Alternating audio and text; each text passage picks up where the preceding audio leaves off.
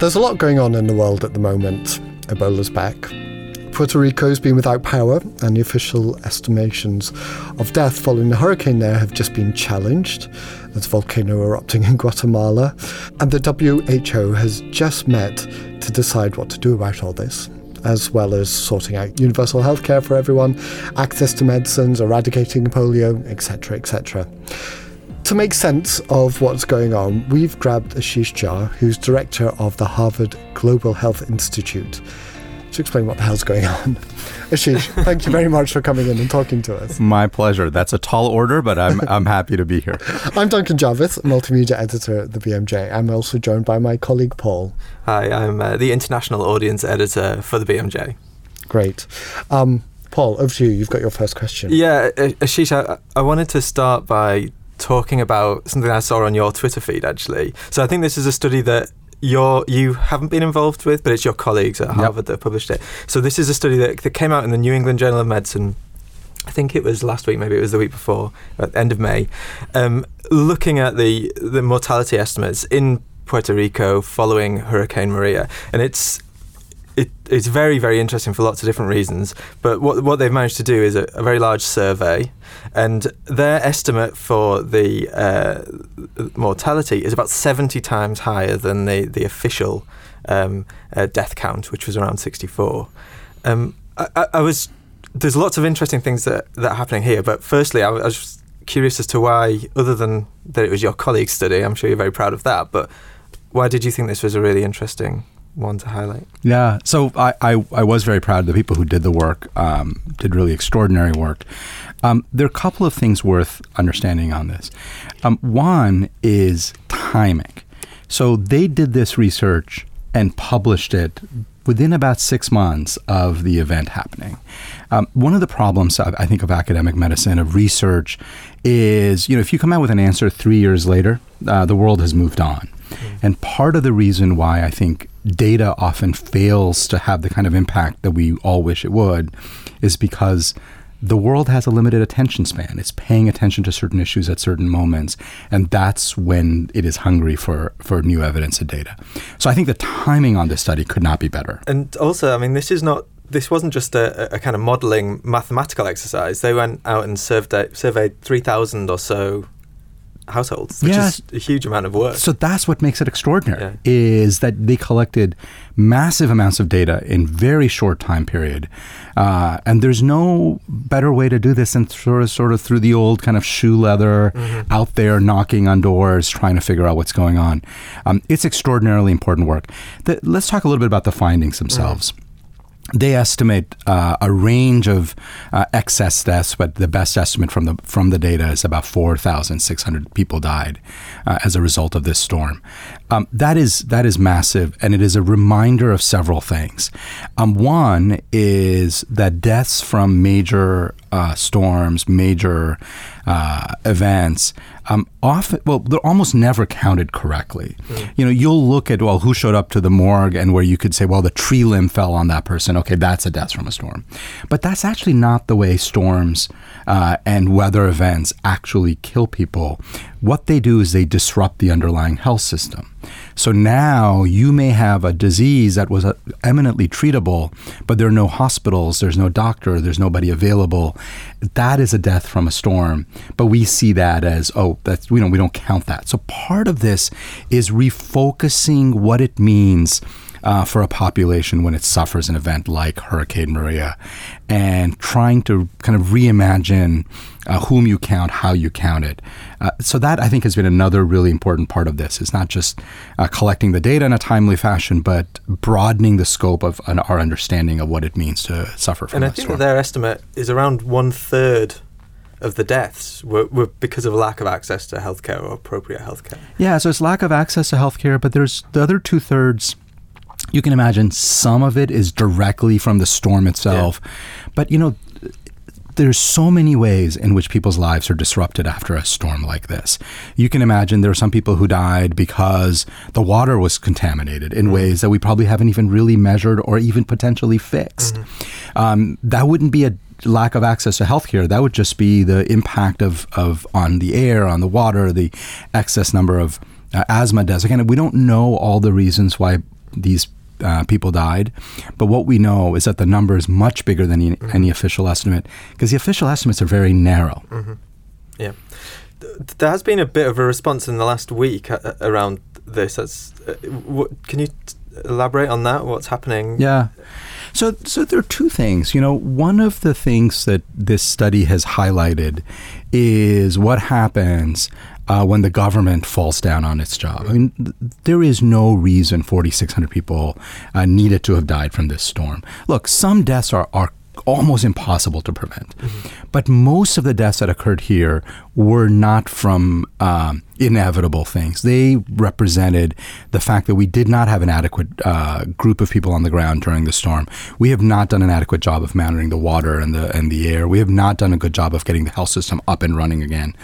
Those are all choices that we have made as a country, as a government. The federal government has really failed, and that's what has, I think, contributed to most of these deaths. The response on this has been, I think, one of shock. It's a really big number, as you said, seventy times times the official estimates. Uh, anger that our government continues to not really acknowledge this. The president uh, has tweeted about pretty much everything else, mm-hmm. but has not tweeted about the fact that 4,600 of our citizens died. Most of those deaths were entirely preventable. Yeah. But I, I uh, interviewed uh, Virginia Murray at Public Health England uh, earlier in the year, and we were talking about sort of disaster preparedness and, and response. And this really illustrates that really well. But one of the things I said in the podcast when, we, when I was doing the interview is I, I, mentioned natural disasters, which is in the first line of, of this. And her her eyes got very big. She was very, and I said, "What have I said?" And and it was that that these are disasters. They're not natural. Mm-hmm. Um, they're they're man-made lots of you know lots of ways because of where we choose to live and because of our response to them. Yep. It, hurricanes, obviously, climate change is, bit, is, is happening, but you know hurricanes do happen, volcanoes do happen. So uh, yeah, that's an interesting. You know, uh, it, it's a really important point, and it's sort of the way we've the word accident we've mm. kind of yeah. have come to re understand, reimagine what mm-hmm. it means. You know, when people used to die in car accidents, we said, well, that's just an accident. You can't do anything about it. What we have learned over time is you can prevent accidents. You can mm-hmm. help people survive accidents. Yeah. Uh, there's a lot you can do to reduce, and we've seen this with automobiles that the number of people who die from car accidents has declined dramatically. Mm-hmm. Uh, in the same way, these are natural in the sense that we're not going to prevent hurricanes. Mm-hmm. Uh, we don't have to make them worse as we're doing with climate change, uh, but we certainly can do a lot better in how we prepare for them and how we respond to them. Mm. I was going to say, I mean, the thing that seems to be grabbing people's attention is that these are American citizens. It's the richest country in the world, and this is still happening. But that kind of lack of preparedness is fairly universal, it seems. Yep. So, do you think this is an issue that the global community is actually beginning to tackle much? Do you think Puerto Rico might actually help hone some people's uh, vision a little bit on it? Yeah. So preparedness is a problem. So, so, to answer your question most directly, Duncan, yes, I think I'm optimistic that we're starting to make some progress. But I think it's worth understanding why this is so hard. Um, it's hard because um, preparing for something that might happen at some point and might be really bad is hard for us as humans to do, especially when there are things in front of us that represent real challenges today. So if you say to a health minister, we want you to invest money on a preparedness response to a potential disease outbreak, they'll say, okay. But I have a disease outbreak now. I have malaria in my country and kids are dying. Mm. And so you want me to take money and put it into preparedness for something that might happen. Um, this is actually not a problem of health ministers. We all face these kinds of problems. And it's very hard to invest in things that might or might not happen. So that's a that's a predicament. Now, how do you get over that? How do you get beyond that?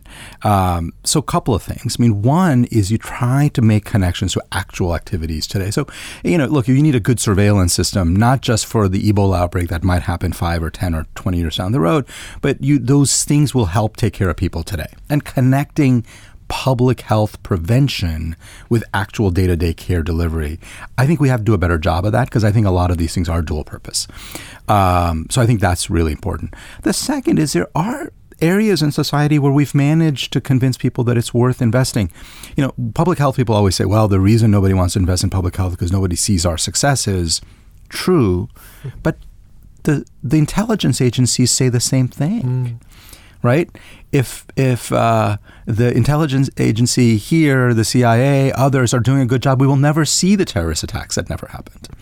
But we have been as a society convinced that that's an investment worth making and we're happy to do it. I think the public health officials, public health leaders have a, an obligation to do a better job explaining to people why these investments are good for them, even if they don't get to see the direct benefits of it. Um, it is not impossible. And again, I think uh, there are instances. Um, what I think came out of Ebola was a sense, the one in West Africa in 2013, late 2013 through early 2015, that outbreak uh, that killed 11,000 individuals, most of whom should not have died. It was, it was, most of those deaths were wholly preventable. Um, was a realization that if we don't start making investments in, in prevention, in preparation, uh, things can get out of hand very, very quickly. And then it's just much more expensive. And both in terms of human lives and, and dollars. And that connection, I think, has motivated people. But, you know, if you're going to be a little bit of a cynic, you can say, yeah, it did. And we've had investments. We have this thing called CEPI, which is trying to create vaccines. We've had some investments in, in health, public health systems. But boy, it's still wholly inadequate because that Ebola outbreak now feels like a distant uh, memory. Mm. I think the other thing is that, it, that it's a bit of it's a grind, right? Like to kind of be prepared and to be uh, alert. I guess this, I mean this sort of brings us to, to your recent paper, the, the analysis article that you were an author on, that was calling for an independent monitoring of disease outbreak preparedness.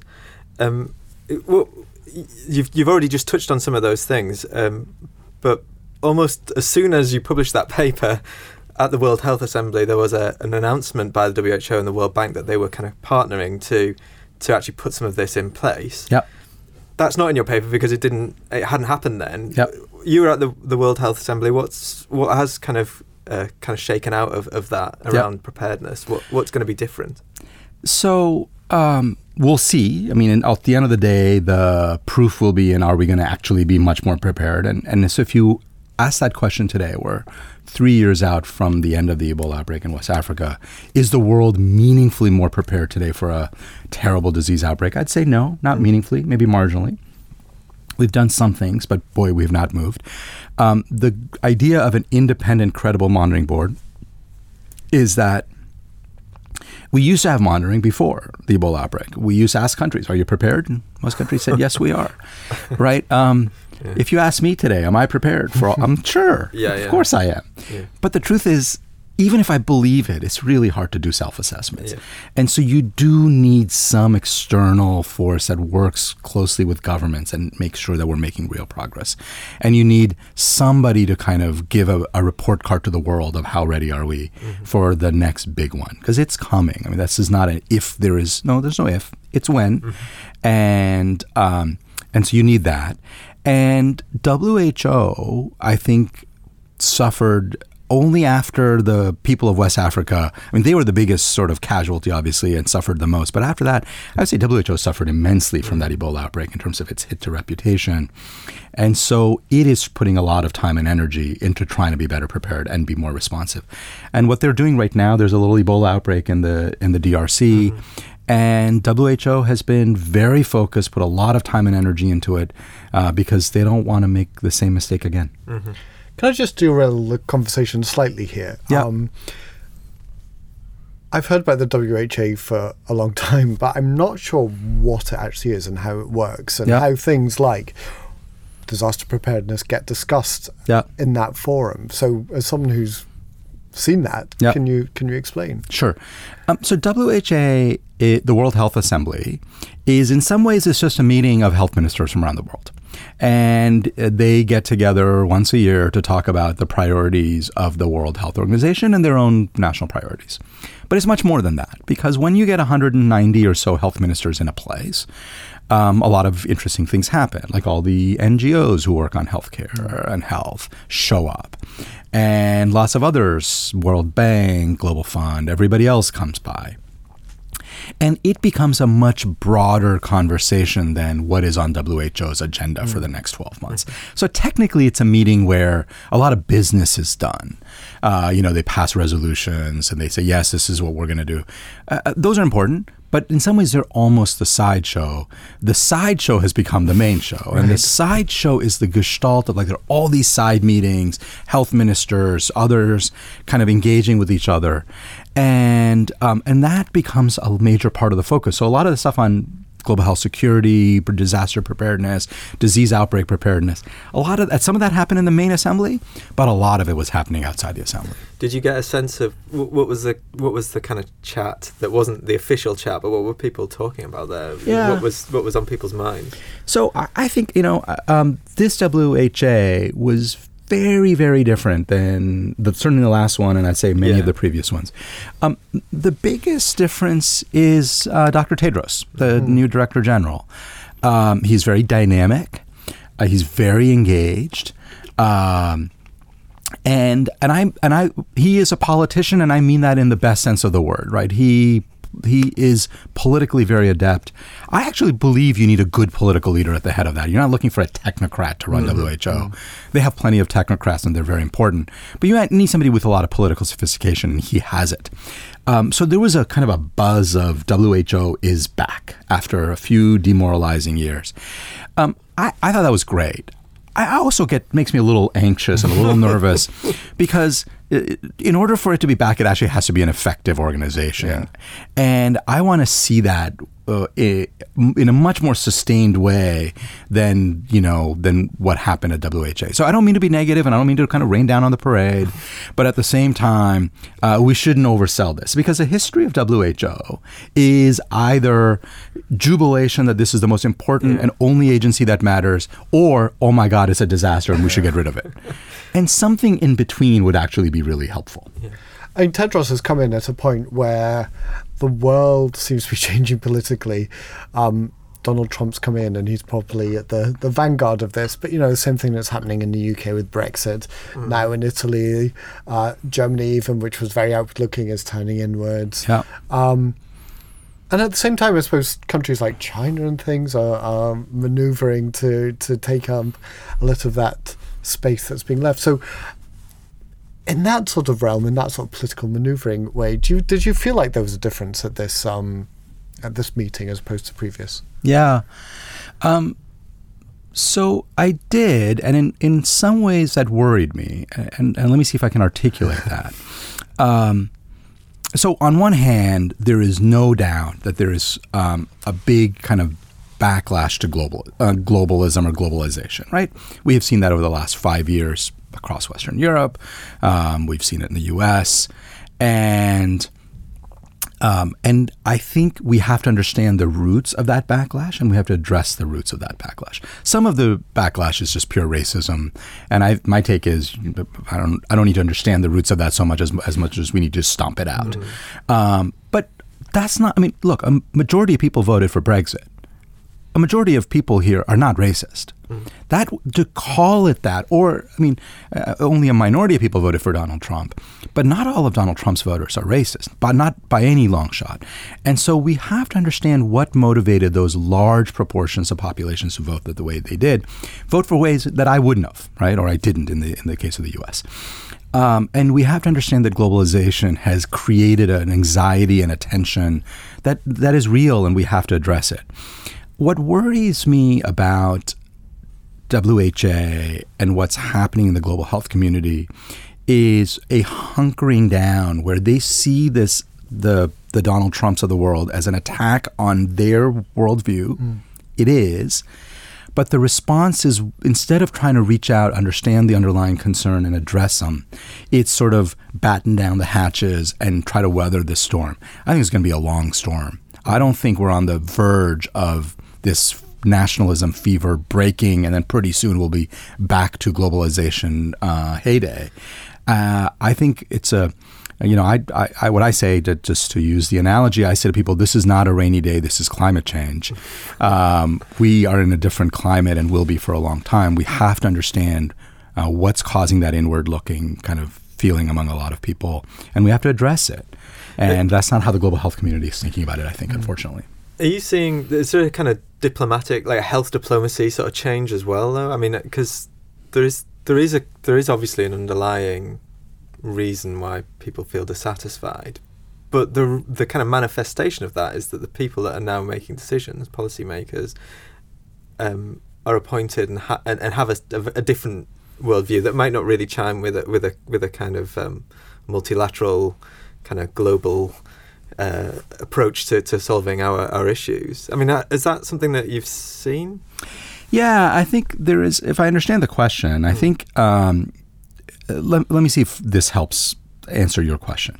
Um, I think 20 years ago, even 10 years ago, you could sell a major program like PEPFAR, you know, mm-hmm. President's Emergency Program for AIDS Relief. President George W. Bush put that in, put billions of dollars in. By every measure, it has been immensely successful in saving millions of lives. It's an awesome program. One of the questions I wonder about is could we, if we didn't have PEPFAR, could we start it today? I think the answer almost surely is no. Mm. Just there isn't the appetite for it. That's deeply disappointing on some level. Yeah. Saying to people who would oppose a PEPFAR today, you're racist, you're you don't care about the world. It's not useful. Mm. Like, that's not a helpful framework. Just saying it's a good thing to do or this is these are sort of multi that isn't working. And so I think your question was uh, as I understood it, was how do we tie it into what people do care about? And the sense of the, the increasing kind of focus on global health diplomacy is the evidence, for instance, that we're in the countries that we have invested in PEPFAR, um, people's attitudes about America are much more positive. And we think some of that is due to a sense that people have that America has been helpful and has like done things that are useful for and that's a benefit that Americans get to reap. Mm. And being able to explain to people that in a globalized world, where we don't just get to put up walls and feel like we can live in an isolated world, making the world safer and healthier benefits us too. And making that connection, I think, is really important. And some people find that distasteful and say, well, we should just do it because it's the right thing to do. Fine. My take is I don't really care what why you do it, as long as we do it. Mm. And if it means for some people explaining it that it's actually benefiting them and their country, I think we ought to do that. I think our development minister, um, our previous development minister, uh, uh, was pretty explicit about that being her idea that that DFID funding is a diplomatic tool more than, than anything else. Yeah. No, I, I think that's really important because, again, and I, I don't need to question whether this is the right thing or not, but there are people living in the UK who say, look, we have enough problems here. And I appreciate that there's poverty in India or China or uh, China less and less, but, uh, but can't we spend those pounds here? Same argument in the US. I'm very sympathetic to that argument. I actually think we can do both, right? You can both help build up the problems and address the problems in the UK and the US and be very generous globally. Um, but uh, but you've got to remind people that there is a benefit that the people of England and the UK and the people of the US, and on the other side, uh, get from these investments. Mm. But the thing about those kind of investments is they tend to be quite targeted, or you know, they're for a project or, or something. They don't go into the a normative agency like the WHO who can then sort of parcel it out. And that must change global health priorities away from, you know, what's actually best for the world and, and more, you know, does that worry you? Yeah, it's a, it's a, it's something I go back and forth on. I wish I had a clear answer. I'll give you the clear answer, which I think is a bit wrong. Um, the clear answer is we've got to be investing in systems, and WHO should be the like major decider of these things, and these bilateral, disease specific vertical programs make no sense. That is completely intellectually consistent, and I think it's naive. And let me explain. Um, you know, if, if you went to the American people and said, we want to invest billions of dollars to build up health systems around the world, you're not going to get any takers. Mm. But if you say we want to invest billions of dollars to help people who are dying from HIV AIDS not die from HIV AIDS because now we have treatments and we want to make sure they have access. Majority of Americans support that. Um, so that's the reality. And my take is I'm much more interested in getting stuff done than being kind of morally righteous and right. Um, and these disease, vertical disease programs get the right political support. And when you live in a democracy, you got to have political support for things if you want them to be sustainable. That's kind of interesting because one of the reasons why you're at the the World Health Assembly was to talk about systems. Yes. And, and universal health coverage. You had a, a I was going to say sh- side show, side event. Uh, it wasn't. Yeah, right. The side event. Hopefully, it wasn't a side show. I'm sure it was a central. But how did that go? What was it that you were trying to achieve there? Yeah. What was the event? Yeah. So the, so the event um, was uh, was about about the notion of effective universal health coverage and focusing on quality. So, let me explain a bit more background on that. Um, the big topic at WHA, and I would say in global health right now, is UHC, universal health coverage. Yep. This is Dr. Tedros' number one priority. He talks about it every day the idea that everybody in the world should be covered fantastic. I don't know very many people who don't agree with that from a from a concept point of view. It's completely right. Um, the question, of course, is why are we doing that? And there are two reasons we're doing it. One is to offer financial protections. If you get really sick, you shouldn't have to go bankrupt. We agree with that. Um, but the second is because we think healthcare is good, and it, if you get access to it when you're sick, you're going to get better. And yet, there's just lots and lots of evidence that when you give people coverage, they don't seem to their health outcomes don't get better. And so this is something a bunch of us have puzzled over for years. And the answer, I think, a large part of it is simply an issue of quality. If you give access to really poor quality care, don't be surprised if it doesn't make a big difference. And yet, the evidence that we have found, and this was in this um, uh, analysis piece we wrote for BMJ, um, is that the quality of healthcare people receive around the globe is abysmal. It's really low, it's really poor. And so the purpose of this event was to say, yes, UHC is great, but if we're going to do UHC to improve people's health and well being, got to make quality at the top of that agenda. And that's what we talked about. We had a couple of health ministers talk about what they were doing, World Bank, others. Uh, Kamran talked about why BMJ, Kamran Abbasi, executive editor mm-hmm. of BMJ, talked about why um, BMJ is really interested in, in being at the forefront of that discussion.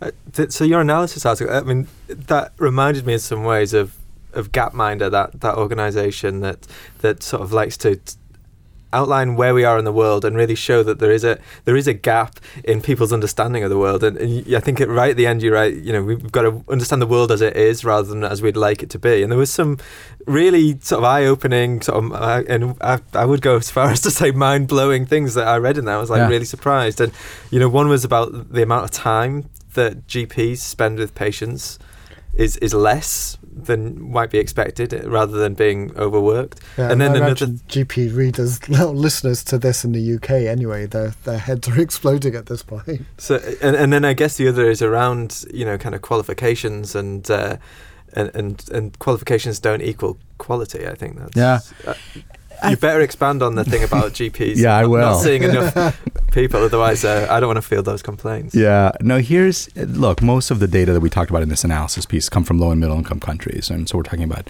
places like India and China and Vietnam and uh, and Tanzania and and, uh, and other places. But the, the, but we're not talking about the U.S. and the U.K. and Germany. Um, here's what we find. If you ask most policy people what's the biggest problem vis-a-vis healthcare uh, in low and middle income countries, they're going to say access. People don't have access to healthcare services. Um, I believe that's actually not the biggest problem. I think the quality is a bigger problem than access. And let me at least make the case for why. Um, when you look empirically, take a village. Uh, I my family's originally from Bihar, the, you know, one of the poorest states of India. Take a poor state like Bihar. You go to a typical village, you'll find five providers for 2,000 people. Mm. you're like, wow, there's lots of access. Now, it turns out most of those providers have no formal training. They never went to medical school. So then you're like, oh, okay, okay. So they're not really providers. They're quacks. They're people who just have set up shop. And I agree with that. And then the question I ask is, why do you care about qualifications? Why do you care that they don't they didn't go to medical school?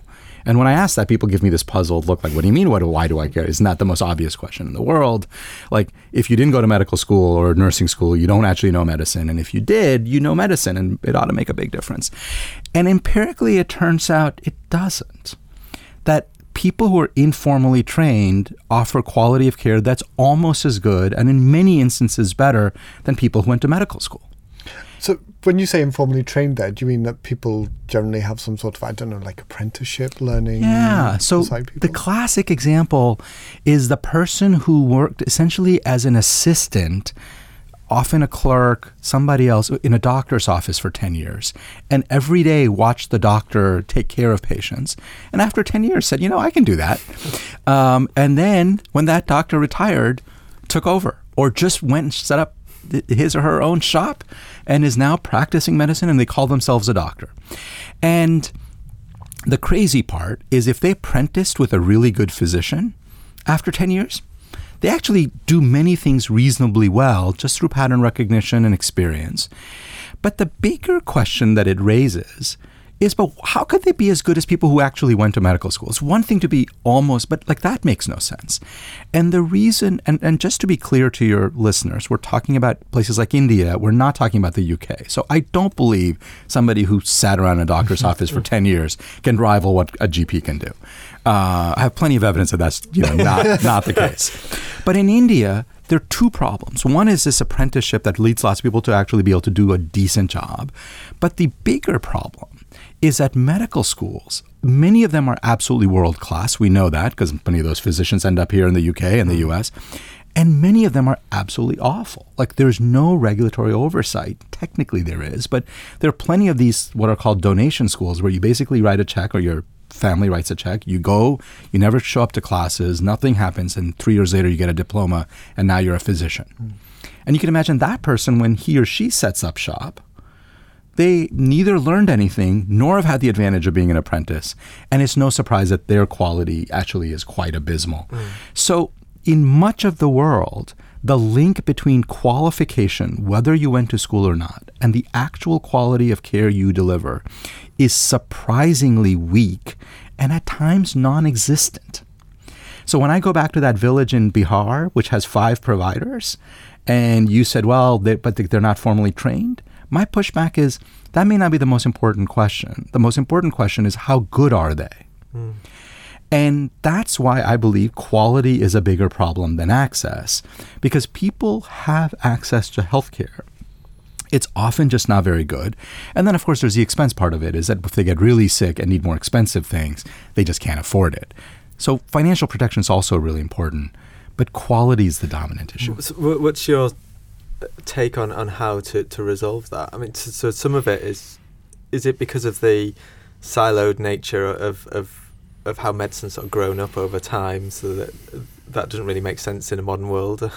uh, is it you know is it that perhaps some healthcare systems are trying to kind of mimic others that are already sort of uh, more established? I mean, you you do hint at, oh, don't more than hint, suggest ta- task shifting as, yeah. as, as, an important uh, yeah way to resolve this? Yeah. So uh, the way I look at it is we've had a strategy in global health where I think, and I actually uh, think, you know, NHS is the model. Like it, global health people have been saying, have been basically for the last 50 years trying to get the rest of the world to look like NHS. Mm-hmm. Uh, and I remind people that NHS is great, but it is uniquely a British system. And even within that, there's like mm. the Scottish NHS looks a little different yeah. than the English NHS. And there is no one NHS. And even NHS is struggling with its own what is its future. One of our analysis editors is. Uh, is based in India, and, he, yeah. and he, he just sort of sighed over the phone the other day and said that he felt like the NHS had become a religion in the UK, which yeah. I think is true. Yeah, and but my point is that that you know, so this mental model of you have GPs and you have this whole structure and it's it's run in a certain way, um, I think works really well for the UK um, it's not clear that you want to try to go replicate that everywhere else mm-hmm. because every country has to come up with its own solution. That's kind of one point. And and we even see that in Western Europe, right? Like the Swiss system looks very different than NHS, and Germany looks different than the UK. Like even among you know relatively high income countries right next to each other, people come up with their own solution. Mm-hmm. My general approach has been I don't care what the solution looks like as long as you're covering people, you're providing high quality care, and you're providing financial protection. Uh, I, and you're not bankrupting the system. I'm. I'm pretty good with whatever solution meets those needs. In places like India, um, what this has meant is that we have so we have large parts of, the, of India that are not covered by doctors, people who actually went to medical school, or even if they are, patients don't go to them because patients know that those people are really bad quality, and so you have this massive informal infrastructure. We don't count them formally. We don't know how many there are, but there are data to suggest that 60, 70% of primary care providers in India are informal. Oh. So the strategy that the Indian government has taken for the last 50 years is well, those people are quacks. those people are are frauds, and we ought to b- b- round them all up and put them all in jail. Mm-hmm. Well, that's a problem for the 70% of India that gets healthcare from those people. And the strategy that I would personally take is acknowledge that they exist, because they do, see the world as it is, not the way we wish it to be. Um, these people are in the communities that they need to be in. And they are trusted to varying degrees by those people. Figure out how to help informal providers get better.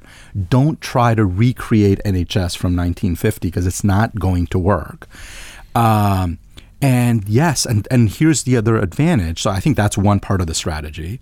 Uh, the second part of the strategy is we now have increasingly better technology um, to the extent that training had been about knowledge. And well, on a smartphone, you can actually generate a lot of knowledge and you can help these people these providers get much much better much more quickly using technology so i, I think it's an opportunity to re-envision what is global health and what is healthcare delivery uh, and not try to recreate a model uh, from a different generation um, you know i'm not if tomorrow nhs were to go away and the uk created a new one i'm not sure it would create the exact same one mm-hmm. right because the world has changed the current government anyway certainly um, I'm just going to say on that. I mean, when you explain it like that, it seems perfectly reasonable. But if you'd come to me a priori and said, you know, I think we should just, it would have sounded um, extraordinary. Um, have you seen? Have you got any other examples of, of your time looking at um, medicine generally or global health specifically? Um, any of the other counterintuitive uh, things like that that you've learned? Yeah. So, well, one place, and a lot of my work has focused on the U.S. And uh, as everybody knows, uh, America spends an extraordinary amount of money on healthcare. Um, almost half of all dollars in the world uh, uh, in healthcare are spent in the U.S. About 40, 45% of the global spending on healthcare is in the U.S., which is crazy, given that it's a country of 320 million people. And there has been this, uh, and so we've known that. We've known that it's about twice as much as most OECD countries.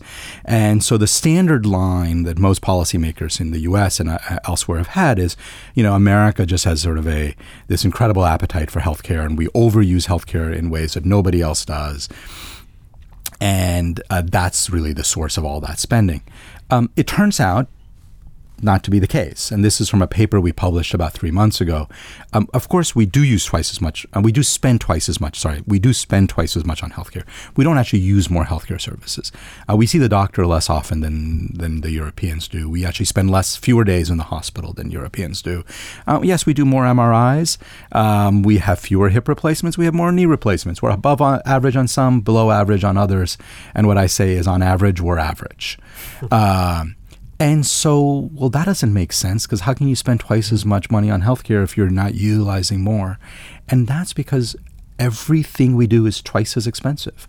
Um, our doctors are paid more, our nurses are paid more, our MRIs cost three times what MRIs in Switzerland cost. I mean, yeah, Switzerland's a, not a cheap country. It really isn't. And yet, an MRI in Switzerland is a third of the price of an MRI in the United States. Um, we talk a lot about pharmaceutical prices being higher in the US, and they are, but all the prices are higher in the US. And again, why that is is complicated, but it is counterintuitive and certainly goes against the story that policymakers have been kind of telling for years about how Americans are overutilizing healthcare. We may be overutilizing healthcare, but that is not a uniquely American problem. Um, there's a lot of overutilization globally. Uh, America is not special when it comes to that. We're just special in the prices that we pay. Mm. And I think to almost round this up, uh, uh, and try and bring a few things together. Um, you mentioned there the cost of medicines and the fact that they are more expensive in the US. Um, and at the WHA, I believe access to medicines was a, a big thing, and that's an issue that's that's really important for universal health coverage. Yeah. Um, and last time we'll mention him, um, but Donald Trump's recently uh, come out and said, you know, the way to, to fix pricing in, in the US is by charging the rest of the world more. Um, I'm just wondering, does, is that having an effect on on some of the conversations that were happening at the WHA? That that kind of that, that change in tone as well. Yeah. So uh, Donald Trump uh, doesn't have the best economics advisors. Um, because raising prices, let's say somehow Donald Trump could uh, bully the UK and other Western European countries into paying more, that would have no impact on healthcare. I mean, on, on drug prices in America because it's just sort of not how the market works.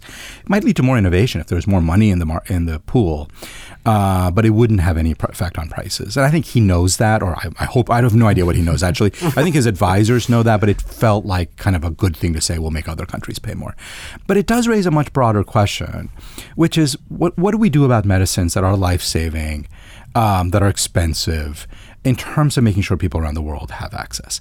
And here's the tension because the simple answer, which is wrong, is you just make sure you just give all those medicines away to everybody in poor countries.